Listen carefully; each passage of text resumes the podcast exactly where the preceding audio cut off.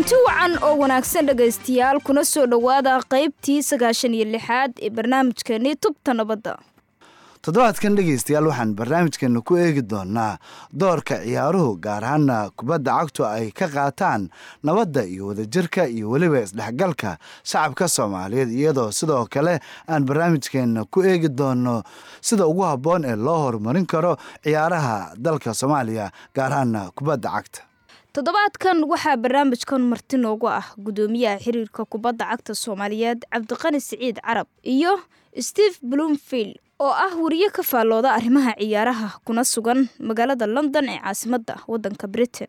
Waa tahay faadimo intaynaan gudagelin barnaamijka ballansharaxaad kooban ee ka yara bixiyo doorka iyo weliba muhiimadda ballaaran ee ciyaaruhu gaar ee kubadda cagtu ay ku leedahay bulshada dhexdeeda.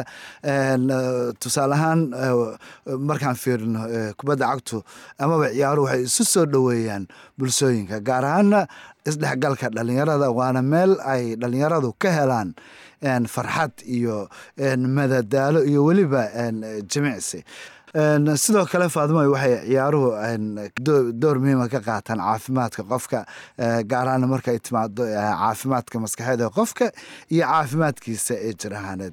Markaan ka hadalno dalkeena soomaaliyana ciyaaruhu runtii waxay door muhiima ka qaataan dhismaha nabadda iyo horumarinteeda mahadsanid guutaale hase yeeshee aan ugu horeyn ku bilaabo cabdiqani siciid carab oo ah gudoomiyaha xiriirka kubadda cagta soomaaliyeed. Cabdiqani soo dhawow marka hore marka xigtana waxaad sharaxaad kooban naga siisaa sida ay ciyaaruhu gaar ahaan kubadda cagtu gacan uga geysan karaan nabadda horumarka iyo weliba dib heshiisiinta. Horta marka u horeysa waa mahadsan tahay. Sboortka hortiisa sida la sheeg waa nabad waa isdhexgal waxauna abuuraa farxad wuxuu abuuraa maxaa la yihahdaa ii sheeg dhaqamada wanaagsan oo qofku noloshiisa uu ku salayn karo. Annaga marka waxaa jira isboortiga intaasoo dhan mar haddii loo isticmaalo soomaalidana iyo dhallinyaradeenana si gaaroo hadda xilligan lagu jiro uu muhiim u yahay isboortiga sababtaa waddankeenna dagaalaha anfeeyey dadkeenna kala ridhoobay waxay marka qeybaha ugu weyn hadda uu tari karo ee dadkeenna uu muhiim ugu yahay ay tahay isdhexgalkay u baahan yihiin. Kala shakiyaa jira inuu kala baxo. Dhallinyaradii oo shaqala'aan wax shaqa aan haysan oo aan rajo qaarkood ay haysan. Qaarkood markay waxbarashada ay ku jiraan oo isboortiga u baahan yihiin markay dhammeeyaan ay u baahan yihiin. Marka bulshadeena qayb weyn ugu dayan waxaa kaloo muhiim ah xasiloonida qayb weyn uu ka qaadanaya oo dalka. Daris wanaag uu ka qaadanaya. Caafimaadkii uu dhinac ka qaadanaya. Farxaddii dhallinyarada iyo inay rajo yeeshaan qayb ka qaadanaya intaasoo dhan ayuu micnaha isboortiga uu wasal u yahay gaar ahaan kubadda cagta oo dadkeena boqolkiiba toddobaatan shan ay jecel yihiin. Laakiin marka intaas la fulinayo haddii aysan jirin dowlad taageeraysa oo aan garoommadii uma bannaana dhallinyaradii annagaa dagaal ku jirna laba garoon keliya u sameynay garoonkooda weynaa staadium muqdisho waa loogu jiraa. Inta mare aan isku soo qaadnay dowladda iyo dadka kale ku shaqada leh in laga saaro ciidamada xisaab male inta maroo la ballan qaaday. Haddana weli goobihii loogu talagalay inay dhallinyarada ay barnaamijhaas ku fuliyaan ayaa weli ciidan ku jira. Marka haddii garoommadii waxaa la rabaa inay dowladdu ay bannayso una dayactirta dhallinyaradii dowladdu waxaa laga rabaa inay isboortiga bajad u samayso. Haddana maalmaha muuqda iyo tartamada muuqda inay gacan ku siiso. Marka kaalinta dowladda bannaan annaga kaalinteeni laakiin waan haynaa rajadiina waa jirtaa cabdiqani marka xaalad noocee ah ayay ku sugan tahay kubadda cagta soomaaliya. Waase maxay caqabadaha ka hortaagan soomaaliya inay ka qayb qaadato tartamada caalamiga? Marka horeyse horta xiriirkeena kubadda cagta soomaaliyeed waa xiriir nidaam ahaan hadda dhisan isla markaasna xubin joogta ah ka ah adduunka. Adduunka dhinaca marka internationalka la fiiriyo wax dhibaata kuma qabno aqoonsigii waan haysanaa way nala shaqeeyaan shirarkooda caalamiga waa ka qayb galnaa waa ka mid nahay aniga xataa hadda kula hadlaya waxaan ka mid ahay gudoomiye ku-xigeenkii ahay bariga bartamaha afrika ee kubadda cagta haddana kombitishanadooda anaa gudoomi ka oo waqti dheer ah. Fifa gudoomiyada tartamada waa ka mid nahay macnaha internationally wax problema wadankii kuma qabo waxaan la mid nahay waddamada kale. Laakiin culeysyada weyn waxay naga haystaan gudihii dalka ayaa culeysyada ugu weyn naga haystaan oo sida hadda aan xusayba waxay kubadda cagtu ay qaadi kartaa oo meel fiican ay gaari kartaa inay hesho dowlad danaynaysa oo micnaha garoommadii iyo imkaaniyaadkay u baahan yihiin u dhammaysta xiriirka soona kubadda cagta. In la helo gudihii sida waddamada kale ay u haystaan local sponsors in la helo. Dad oo yani ganacsatada inay related ku yihiin ku xiran yihiin kubadda cagta ay sponsor garaynayaan waxaa kaloo iyadana aad muhiim u ah inay shacabkii markay ciyaari jiraan qaab ay uga qayb qaataan ay heli karaan. Shacabkii o dhan waddooyinka ka xiran meelay u soo maraan garoomadii male marka gudaha caqabado badan way naga haystaan laakiin dhinaca kale marka la fiiriyo jacaylka kubadda cagta oo dhallinyarada wuu jiraa qaabaynta tartamada way jiraan oo sanadkan tartamadii xataa waan sii badanay intii la cayaari jiray. Fursadaha marka aan u hayna dhallinyarada aaday u badan yihiin. Laakiin waxaan weli aan xoogaa culays naga haystaa. Meelaha hadda aan xusay oo ah garoommada dowladdii oo dan gaara ama siisa maxaa la yidhahdaa? Ahmiyad gaara siisa.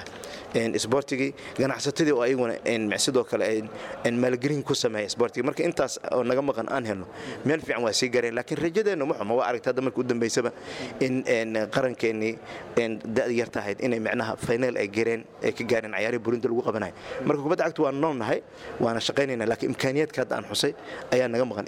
Ugu dambeyn cabdiqani ururada caalamiga ah iyo kuwa heer gobol markaan fiirino sidee u taageeri karaan kubadda cagta ee soomaaliya si ay soomaalidu u hanato mar kale awooddii hore loogu yaqiinay ee ay uga qaybgeli jirtay tartamada caalamiga ah? Waxyaabaan is leeyahay waa maqan yihiin oo haddii la helana way kaabi karaan wayna horumarin karaan kubadda cagta. Waxaa ka mid a sidaan hore u sheegaba horta waa inaan helnaa marka u horeyso. Sabort horta inaan ka helna dowladdeena marka ugu horeyso. Marka ugu horeyso waxa ugu horreeya oo aan meel ku gaari karin waxay tahay inaan horta sabort ka helna dowladdeena ahmiyad gaaran ay siisa isboortiga sabortigaas oo ka bilaabanayo garoommada ciyaaraha inay ku soo celiso gacanta dadka ciyaaraha inay gacanta ku soo celiso. Isla markaasna ay u dayac jirto taas muddo koowaad oo meel oo waxyaabaha maqan ay ka mid tahay meelna lagu gaari karo. Waxyaabaha maqan waxaa ka mid ah international donorska waddankeena ku sugan. Ee ahmiyadda gaarkaasi ee fankanu u hayo nabadda iyo isdhexgalka iyo horumarinta dhallinyarada iyo raja abuuridda dhallinyarada ayaguna inay contact la soo yeeshaan hay'adaha isboortiga ee national levelka ah ya? Si ay mashaariicda iyo howlaha hayaan loogu hormariyo isboortiga dalka. Taas waan is leeyahay waa waxyaabaha maqan islamarkaasna kaabi kara macnida isha isboortiga waxaa kaloo maqan waxaan is leeyahay in la qabto symposium in la qabto ay ka soo qaybgalayaan international donorska ku mashquulsan horumarinta isdhexgalka dowladda ay ka soo qayb gasho annagana aan ka soo qayb galnano ugana wada hadalno siday aan u tusno siday u gacan siin karaan isboortiga aan ayaga ugu bandhigno ayagana ay u arkaan inay yihiin dadkan dad la caawin kara oo micnaha ay meelo ay ka taageeri karaan ay ka soo bixi karto. Waxyaabaha maqan anigu marka oo ugu weyn aan is leeyahay haddii la helo meela lagu gaari karaa. Waa saddexdaas qodob waa tahay dhegeystayaal weli waxaad la socotaan barnaamijkeeni tubta nabadda oo ah barnaamij uu soo saaro xafiiska kaalmada qaramada midoobay ee soomaaliya waxaana weli inoo soo socda qeybihii kale ee barnaamijka. Hase yeeshee bal inta aynaan u gudbin qeybta labaad ee barnaamijka bal aan yaro dhegeysanno.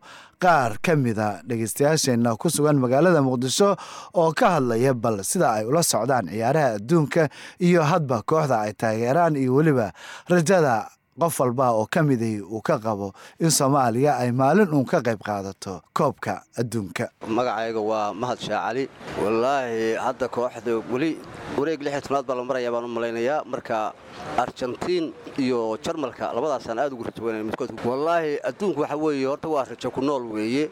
Inta la nool yahayna rajadu waa jirtaa soomaaliya waxay ka mid tahay dalalka adduunka ee dowladaha ayay ka mid tahay. Hadda inkasta oo burbur uu ka muuqdo waxaan aad u rajaynayaa wakhti uun waayaha ka mida in ay ka qayb geli doonto insha allah.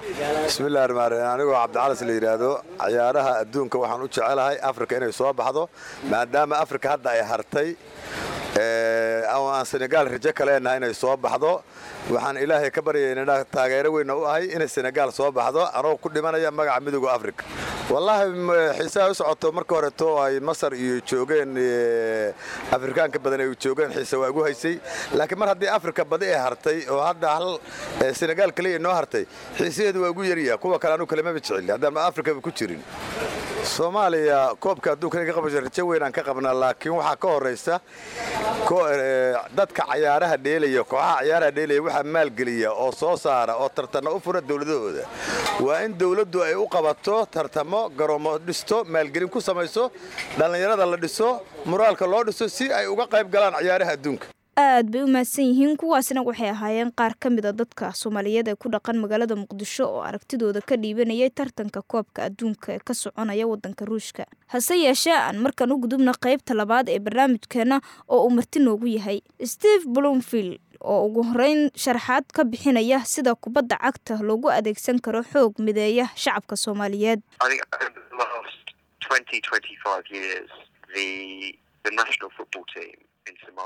waxay ila tahay in labaatankii ilaa shan iyo labaatankii sano ee la soo dhaafay in kooxda kubadda cagta ee soomaaliya ay ahayd mid ka mid a astaamaha qaran ee farakutiriska ah ee mideeya dhammaan soomaalida iyadoo aan la eegayn gobolka ama deegaanka ay ka soo jeedaan.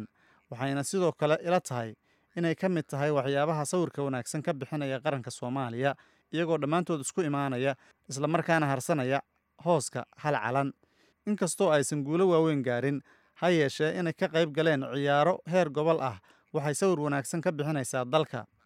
Ciyaaruhu waxay noqon karaan tusaale wanaagsan oo midnimo qaran muujiya iyagoo tusaale ahaan haddii dadka lagu xusho sida ay shaqada ugu habboon yihiin oo aan la eegin cidda ay yihiin iyo halka ay ka soo jeedaan. Waxaa jira dad u ciyaara kooxaha kala duwan ee dalka oo halkaasi ku gaaray sida ay u astaahilaan oo keliya oo aan ku iman qaabab kale sida qof ay yaqaanaan tusaalayaashaasi ayaa ka mid a sida ay dalka u midayn karaan. Marka maadaama soomaaliya ay lahayd dhaqan xoogan oo dhanka kubadda ah ma kuu muuqataa suurtagalnimada soomaaliya oo ku soo laabata tartamada kala duwan ee adduunka? Waxay ila tahay in wakhti badan ay qaadan doonto in aan aragno soomaaliya oo ka qayb qaadanaysa koobka adduunka laakiin haddii soomaaliya ay si wanaagsan u ciyaarto ciyaaraha sakaafa iyo tartamada dhallinyarada bariga afrika sidaasi waxay ku dhisi karaan jiil ciyaaryahano ah oo door wanaagsan ka ciyaari kara ciyaaraha gobolka. Laakiin waxaa sidoo kale jira arrimo badan oo xiriir toosa aan la lahayn kubadda cagta oo haddana caawinaya horumarka ciyaaraha. Waxaana ka mid ah waddanku ammaan ma yahay dhaqaalaha dalku ma kobcayaa dadku si xora kubadda ma u ciyaari karaan. Ugu dambeyn marka taageero noocee ah ayaad urur goboleedyada iyo kuwa caalamiga ah sida fifa ay siin karaan kubadda cagta ee soomaaliya si ay u soo ceshato kaalimihii ay ku lahaan jirtay ciyaaraha caalamka? Waxay ila tahay ururada caalamiga ah waxay gacan ka geysan karaan dhinacyo ay ka mid tahay taageero maaliyadeed soomaaliya kama jiraan garoomo ku filan. Ma jiraan sidoo kale tababarayaal ku filan oo khibrad leh. Waxaa loo baahan yahay tababarayaasha in la siiyo tababaro dheeraad ah sidoo kalena la helo taageero maaliyadeed oo caawin karta in tababarayaal shisheeye ay dalka iman karaan aad bay u mahadsan yihiin kuwaasina waxay ahaayeen cabdiqani siciid carab oo ah guddoomiyaha xiriirka kubadda cagta soomaaliyeed iyo steve bloomfield oo ah wariye ka faallooda arrimaha ciyaaraha oo ku sugan magaalada london ee waddanka britain oo aan qadka telefoonka ku wareysanay. Markanna waa dhinacii wararka barnaamijkeena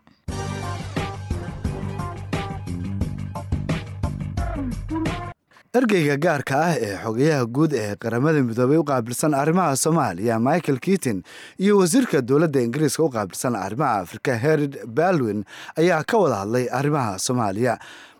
Michael keaton oo hadlay ayaa waxa uu sheegay inay ka wada hadleen arrimaha bani'aadnimada iyo siyaasadda iyo weliba taageerada ay dowladda ingiriisku siiso dalka soomaaliya labada mas'uul ayaa waxaa kaloo sheegay inay ka wada hadleen arrimaha amniga ee soomaaliya iyo sida la isugu dubaridi karo gargaarka bani'aadnimo ee la siiyo dalka soomaaliya.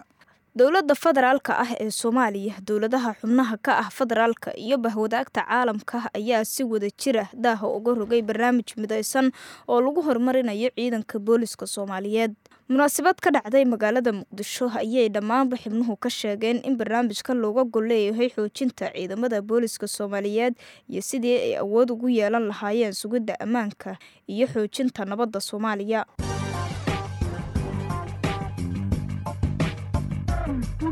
waa tahay dhegeystayaal markana annagoo soo gaarnay qaybihii dambe ee barnaamijka balaan u beyrno dhinacii madadaalada barnaamijka. Waxaa mar kale maanta stuudiyaha nala fadhiya majaajiliistaha caanka ah ee ibraahim cali muumin oo ku magac dheer awdaanga haye awdaanga ciyaarihii baan maanta ka hadlaynaa. Adi cayaar cayaaraa shoogaaso aan banooniyan soo qaatay taydaan soo dhigtay dhac intaan ka sii kii kalaan u gambiye kanaan tunel ka bixi ka kalaan ka bixi oo soo baxay borteeri agtiisa magi imid lugtaana qorqaada tii kalaan aan ugu bedelay labada lugood hoostiisaan ka siiyey asuna borteeri koraas u boodi xuslaa iyo jilbaa iyo ganfuurkaas dhul ku dhistay siyaas xumo leema oo marka siyaasadeed iyo cayaaraha waa isgarba socdaan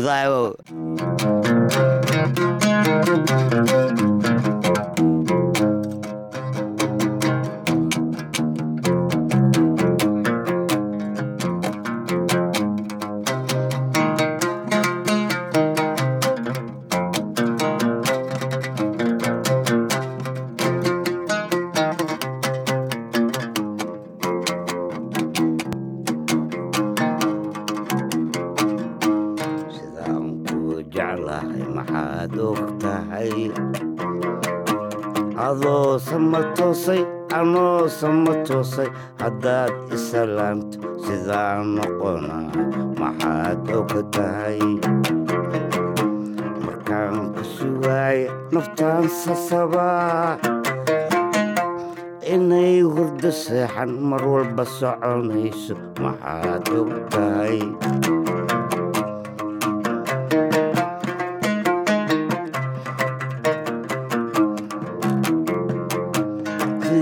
sidiisaba cashaqa intuusan dulayay daruuf isu keentay sideenoo kale maxaad og tahay sidiisaba cashaq intuusan dulayay daruuf isu keentay sideenoo kale maxaad og